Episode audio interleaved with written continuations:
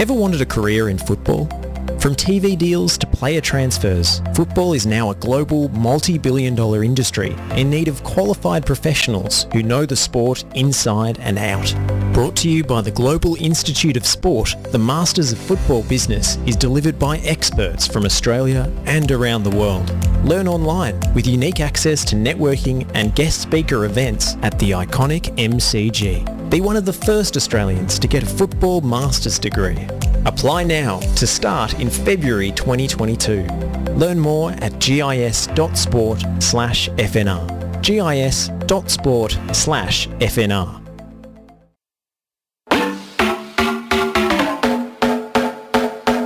Pickett, she lays it off. Teresa Polias!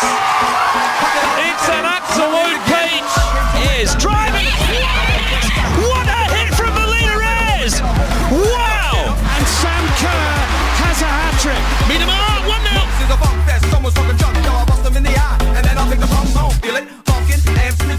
Welcome back, Radio Dub here on FNR Football Nation Radio. Josh Parrish and Pakua Frimpong. And after a little bit of technical wrangling, we've managed to get her on the line. Bryleeh Henry, welcome to FNR. Thank you for having me. Huge congratulations on the progress that you've made this season, not only uh, playing and starting pretty much every game for Western Sydney Wanderers in the A League Women's, but getting your first Matildas cap. Uh, how did that feel? How was that, uh, firstly, the moment of getting the, the call up, the moment you, knew you were in the squad? Yeah, that was pretty surreal for me. Um, I actually found out um, one of my friends actually spoiled the news, I guess you could say, um, through an email. She actually sent me a text saying congratulations, and I had no idea what she was talking about. Um, and then I checked my phone and saw the email. And my mum was in the room. She took my phone and ran downstairs to my dad. um, so I think they were celebrating downstairs without me for a bit. Wait, um, I've got to ask. Wait, wait. I- I've got to stop for a second. How does that work? How do do they not give you a call heads up, or are we still using email? Like I thought this is a big announcement. You got to do a phone call, surely. No, it actually yeah, it's still still email. So it's sort of sit and wait after you sort of get the first lot of emails to say you're being looked at. It's sort of sit and wait and then wait for the final email to come out. I reckon I've got about 10,000 unread emails Honestly, in, my, as in well. my inbox. Yeah. So What it if it goes to through. What if it goes to your spam? Like, what are you doing? Like, uh, like you just they've gone on the plane and you've forgotten that you're you're in the Matilda squad. Like, what's happened? What happens there? Yeah, Absolute I think nightmare. it's just yeah, it's being looking through every single email you possibly can until you know that they've come out. No, I'm The not. stress. A, I'm not a fan of that. With Matildas, we need to elevate to phone calls. We need to have drones coming in and you know doing some fancy like you know unveiling, you know, something like that. I'm not. No, I can't do the email. That's not. I'm not with that email. yeah, I think we need a little more p- pomp and circumstance Exactly. around it. Come on. Uh, did the call up surprise you, Bryleeh, or did you know that you were sort of in the frame? Um, it did. Like, there's often before things come out, there will be an extended list um, that comes out, but that could go from around like 20 to 50 players, even. So that's like still a lot of players on that list. Um, so yeah, it was like I couldn't believe it. I think it took me. I've read the email a hundred times. Um, and then even being once I got into camp, it was surreal for me being around girls that I've watched my whole life and looked up to. Like being around them, I just yeah didn't feel real, didn't sink in for a while. What player was it most like you were most starstruck by when you first like got into training that you were like, how is it that like I'm competing with you or like next to you in training? Uh, definitely have to say Sam Kerr. Um, like she's the best footballer, one of the best footballers in the world. Um, so to be next to her and in training, like I don't know, I couldn't. I think going in there, I thought that they were completely different people because I just had in my head that they're, you know, like they're famous. I've watched them on TV. I didn't know how to speak to them. Um, I sort of had to bring myself back down to earth and realize like they're just normal people. You can have a normal conversation with them. Um, so yeah, I sort of freaked myself out a little bit when I first went in. See, yeah, I, like we, we we on Radio Dub here, we agree Sam Kerr is one of the best players in the world, and some people, um, some footballers today didn't think she was, but you know what? We in Australia, we know Sam Kerr is the is the goat. What elements of Sam Kerr's game do you kind of see in your game, or are you do you think you're like a really different player? Um, I think there's similarities. Like I like to, I like to learn off her hundred percent. Um, I love the way she gets off the shoulders of defenders. Um, never know, like they never sort of know where she is. Hence why she scores so many goals because she's always in goal scoring positions where the defenders don't seem to be marking her. So I guess that's something that I try to do in my game. Um, try and just put myself in goal scoring positions or get off the shoulder of defenders so um, they don't know where I am and put myself in the best position possible to score a goal. Well, when people watch you play for the first time, Riley, the thing that stands out immediately is that is that searing pace. Is that is that the the challenge for you, learning how, how to best use that to your advantage? Yeah, hundred percent. Um, I think um, that's definitely something that I could probably use to my advantage a lot more, um, and something that I'm growing into and learning to use a lot more in my game. Yeah. So with that Matildas camp, you said you had to bring yourself back down to earth and uh, you know stop thinking these players as as deities and normal people. Uh, is there anyone that sort of put their arm around you, so to speak, in the, in the camp and, and sort of helped you along in your in your first national team experience? Who gave you a few sage words of advice? Um, well, I'd have to say that all of the girls were pretty welcoming and you know sort of will have that conversation with you to sort of make you realize that they are just normal people. Um, but I think the the younger ones who are already in there, so Kyra, Kyra Cooney Cross, she was, I known her before that, so and she'd been in there a few times before that as well, going to the Olympics. So I think having her there and her saying like, you know, just be confident and be yourself. Um, I think that helped me a lot. Um, yeah with you, you know, playing a lot more games for Western uh, Sydney this season, you guys haven't maybe necessarily had the start of the season the year after. What do you go? What do you think that uh, you guys need to change to get you to where you want to go for the rest of the season? Um, yeah, we haven't had the the best start to well, not what we would have liked to start the season. Those team wants to start off drawing and, and losing a couple games, but there definitely have been some good passages of play that we can take and learn from, which I think we just need to do more consistently. Um, you know, or I think if you look at a couple of our most recent games, we started to really build or um, get into the game maybe just a bit too late, um, and then being more clinical in front of goal. Um, myself as well, um, and as a team, you know, we've had we've had chances in games that we probably could have come away with the three points and just haven't had just being clinical enough and haven't finished them. So I think just being clinical and going straight from playing our game straight from the start. I think like there's still eight games left in the season, so finals is definitely still on the horizon, and we can definitely still do it. The thing that stands out to me as a positive for Western Sydney this season, though, is that you're always competitive in games. There are very few games where you know you're out of touching distance with your opponents. The very narrow score lines, you know, on a knife's edge so much of the time. Is that does that come from the the defensive unit? Because you know you've got a goalkeeper and a centre back pairing that instills a lot of confidence. It seems. Yeah, hundred um, percent. Like you said, I think if you watch back on any of our games, yes, we haven't got the results that we would want, but none of them have been sort of the teams have been able to just throw in the towel or it's just been sort of a walkover. We've definitely put up a fight and there haven't been massive score lines either. So we're definitely competitive in every team that we play. And yeah, our defense has been resolute. Um, they've really like the performances that we've had from our defensive and our goalkeeper and our opening games have been yeah amazing. So defensively we're being resolute. I think it's just we've got to be clinical and finish our chances in games to come. Looking at your games so far, what do you think personally for you has been your best game of the season, and more so, what do you think has been the best game for the the team? Um, I think we've had uh, patches of of games that we've played really good football.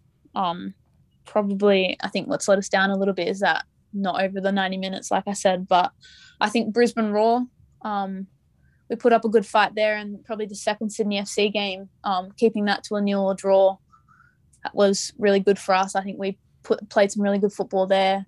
Um, and for myself, uh, I think you know that last Brisbane Roar game, I had a couple of chances on goal, um, which I think I just I need to be more clinical. I know that for myself, so I think further games ahead, just having more chances on goal, having more I think if we have more clear opportunities, um, we'll definitely put some in the net. Talking of your uh, your national team aspirations and, and chances uh, going forward, what do you think you personally need to add to your game to get back in Matilda squads and back in the mix? Because it seems like the door is, is wide open at the moment for new players to make a breakthrough. Yeah, absolutely. Um, he's definitely looking at a lot more. Like over the past year, we've seen so many people debut, so many young players debut. Um, so I think for myself personally, I just want to, you know, my job when every time I step into that pitch is to score a goal, and that's the one thing I'm thinking about. And um, that's probably not I haven't done enough of this season. Um, so you know, scoring, being more ruthless in front of goal, and just going forward to show what I can do in front of goal and putting the ball in the back of the net, which is what I want to do, is something that you know I'm really focusing on games to come and for the rest of the year. I want to take it back to your first ever goal in the dub. What was that feeling like? And like, were you expecting a goal that game? Like, were you like pre-game? You're like, I'm gonna score today. I'm gonna score today, or was it just like a just a moment? Um, gosh, I think, I think, I think when well, every time I go out to the pitch, you know, I'm I'm obviously gonna I'm thinking to score. I think when I scored those goals, I think when I when you score, I think when any striker can relate and say that when you score the best goals, it's when you're not thinking about it. Um, I think if I have that split second to think about it before, it's when you overthink and you know shank it sideways, and then you go into your head and you go, God, like why did I do that? Um, so I think moments before that goal, it's just not thinking, it's just doing what naturally comes to you, um, and then it just gets the ball rolling. Um, yeah, I think that always helps. I think sometimes those instinctive moments when you're not in your own head can be the, the best ones. Sometimes it is good when you know you do something that even you're not expecting. Yeah. I, I the the classic example of that was on the weekend when uh, one of the young Wellington players scored a goal. I think she looked slightly too surprised in the celebration. you know, it's uh, when when you start looking that surprised, it looks a little bit too accidental. Because So yeah, when you when you shock yourself. Speaking of celebrations, Maya Markowski had a gr- fantastic celebration on the weekend. Now, I want to know, Bryleeh, do you have a celebration in your back pocket that you're waiting to pull out when you have an exceptional goal, or are you just more of a feel the moment kind of celebration? Um, I've definitely had a had a few a few people say to me celebrations that they would like me to do, but I think I often after after I score a goal, I often forget and just sort of will run to the first person near me or just celebrate like that. I think like in the last game where I scored the penalty, actually took me a moment to realize that the ball actually went in the back of the net. So I think actually figuring it out before before the game or when I score a goal, actually thinking about doing a celebration would be a start. My favorite celebrations when people just like run around, like when defenders score and they run around as if this is the greatest moment. I this is the moment that I have become the greatest footballer. I can defend. I can score goals. I, I I love it. I love I love a Yeah. defender celebration. It's my favorite. yeah, I think it's the the look of uh, surprise and joy is also it's pretty special. Uh, you mentioned that Sam Kerr is y- your hero. You know, she pulls out the backflip. Uh, is that in your locker, or is that just too big an injury risk to attempt? yeah, I wish I I wish I could say that I could do that, but I think I'd end up probably never playing soccer again if I tried it. See, Riley, you're only 18, and like to have a Matilda start, that's actually quite it's quite incredible. What is it like at school? Like, are you still at school, or have you finished? Like, are you what are you like balancing? Is playing being a professional footballer as well? Yeah, so I finished school um two years ago now. Uh, I'm doing. I just finished my first year of uni. I did. I was doing a health and exercise science, um, and then I'll be going into my second year of studying this year. Yeah, see, no, when I hear like people talk about uni, because I'm still in uni, I'm feeling stressed. Thinking about uni by itself, I'm just like, no, thank you. Let's put the book away, laptop away. But to be a professional footballer, and then you got to go to training and then then go to uni. No, I'm good, thanks. Put that away. How do you balance those competing commitments? Because we know that you know the dub isn't full time professional for everybody. Yeah. Um, I think time management. Um, you know, at the start of the week, planning out when I have things because I'm definitely a forgetful person. If I don't have it set out, then I'll just miss classes and miss tests and and everything like that. It will just be a shambles if I don't have it set out. So I think just having things set. Um, I actually did full time this year, which probably wasn't the best decision. Oh, I didn't see, really. Bryleeh, Bryleeh, come Yeah. on. That was that was the mistake there. Come on. yeah, Stressful. yeah, I just I can s- I learned can sense now. the stress right there. It was just anxiety was not okay. Yeah, you're not wrong. yeah, definitely, definitely a big mistake there. So tell us about your your football upbringing. Um, you, you grew up in, in Sydney's West, so it must be pretty special to play for the Wanderers. Yeah, amazing. Like I think that's the first football club that I knew growing up. Um, the my mum used to always get free tickets to the game because of her work, so that was the team that we'd always go watch just because it was so close. Um, so it's in my backyard, so to be able to put that on and have family and friends that are so close to be able to come watch is just like it's an absolute honor to be able to wear that jersey and play for them. Yeah, it's it's amazing. Can't really put that into words. We've seen some pretty fiercely contested uh, Sydney derbies uh, this season. One particular unorthodox challenge uh, drew a lot of attention to that game, but it does it mean a little bit more when you've got players like yourself in the team who are who are Western suburbs kids. Uh, I definitely think so. I think putting on that that jersey, um, you know what, how much it means to wear that and to represent hometown. I think it just puts that extra passion and and love and going to the game just means so much more to you. So I think yeah, it definitely helps. You know, bring that fight and definitely Sydney derbies. That's always a massive game. So it's, you know, um, Sydney against Sydney from the same team. So proving who's the best. I think yeah, when you're from from the area and you're representing your home club in front of friends and family, it definitely means a lot more. And I'm noting here from your uh, your background uh, research you've done, and uh, you're also a keen futsal player, or you were uh, growing up. Is that correct? Yeah, yeah. I played futsal for a couple of years before transferring over when W League started. Yeah, we've already uh, interviewed a couple of players this season who who cite their futsal experience as important, particularly uh, Rhianna Pollicina from from Melbourne City. Uh, how is football, uh, futsal important in, in your development as a player?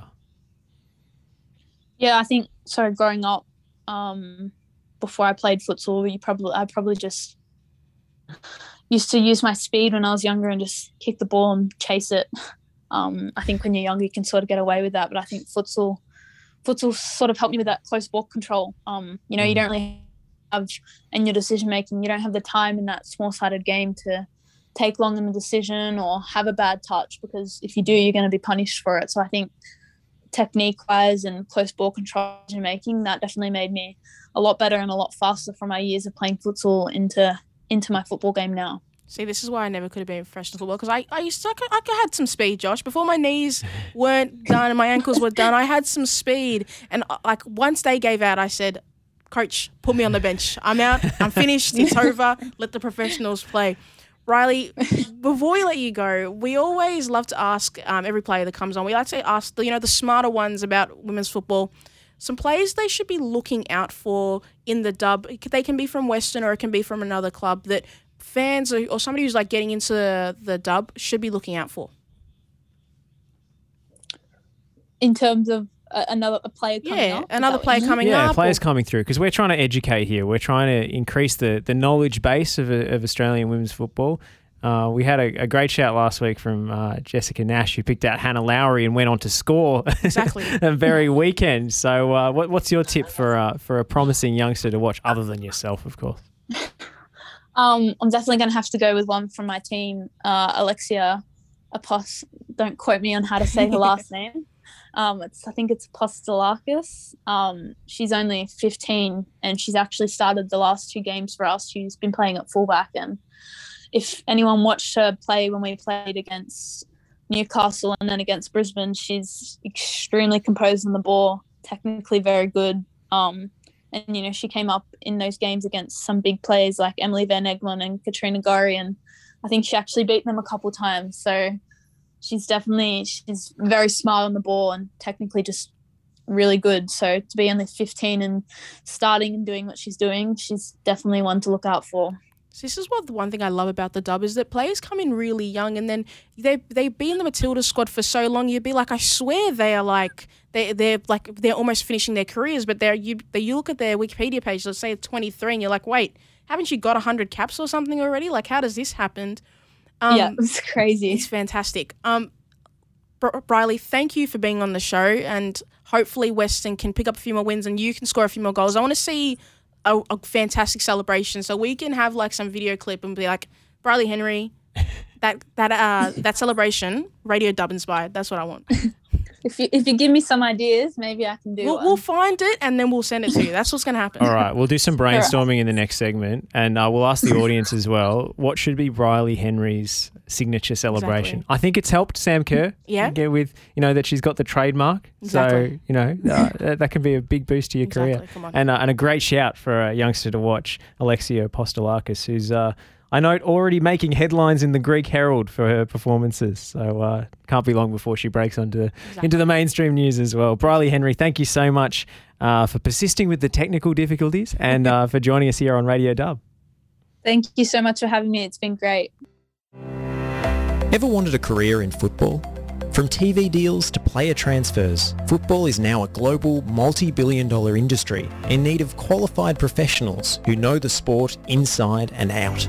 Brought to you by the Global Institute of Sport, the Masters of Football business is delivered by experts from Australia and around the world. Learn online with unique access to networking and guest speaker events at the iconic MCG. Be one of the first Australians to get a football master's degree. Apply now to start in February 2022. Learn more at gis.sport slash FNR. gis.sport slash FNR.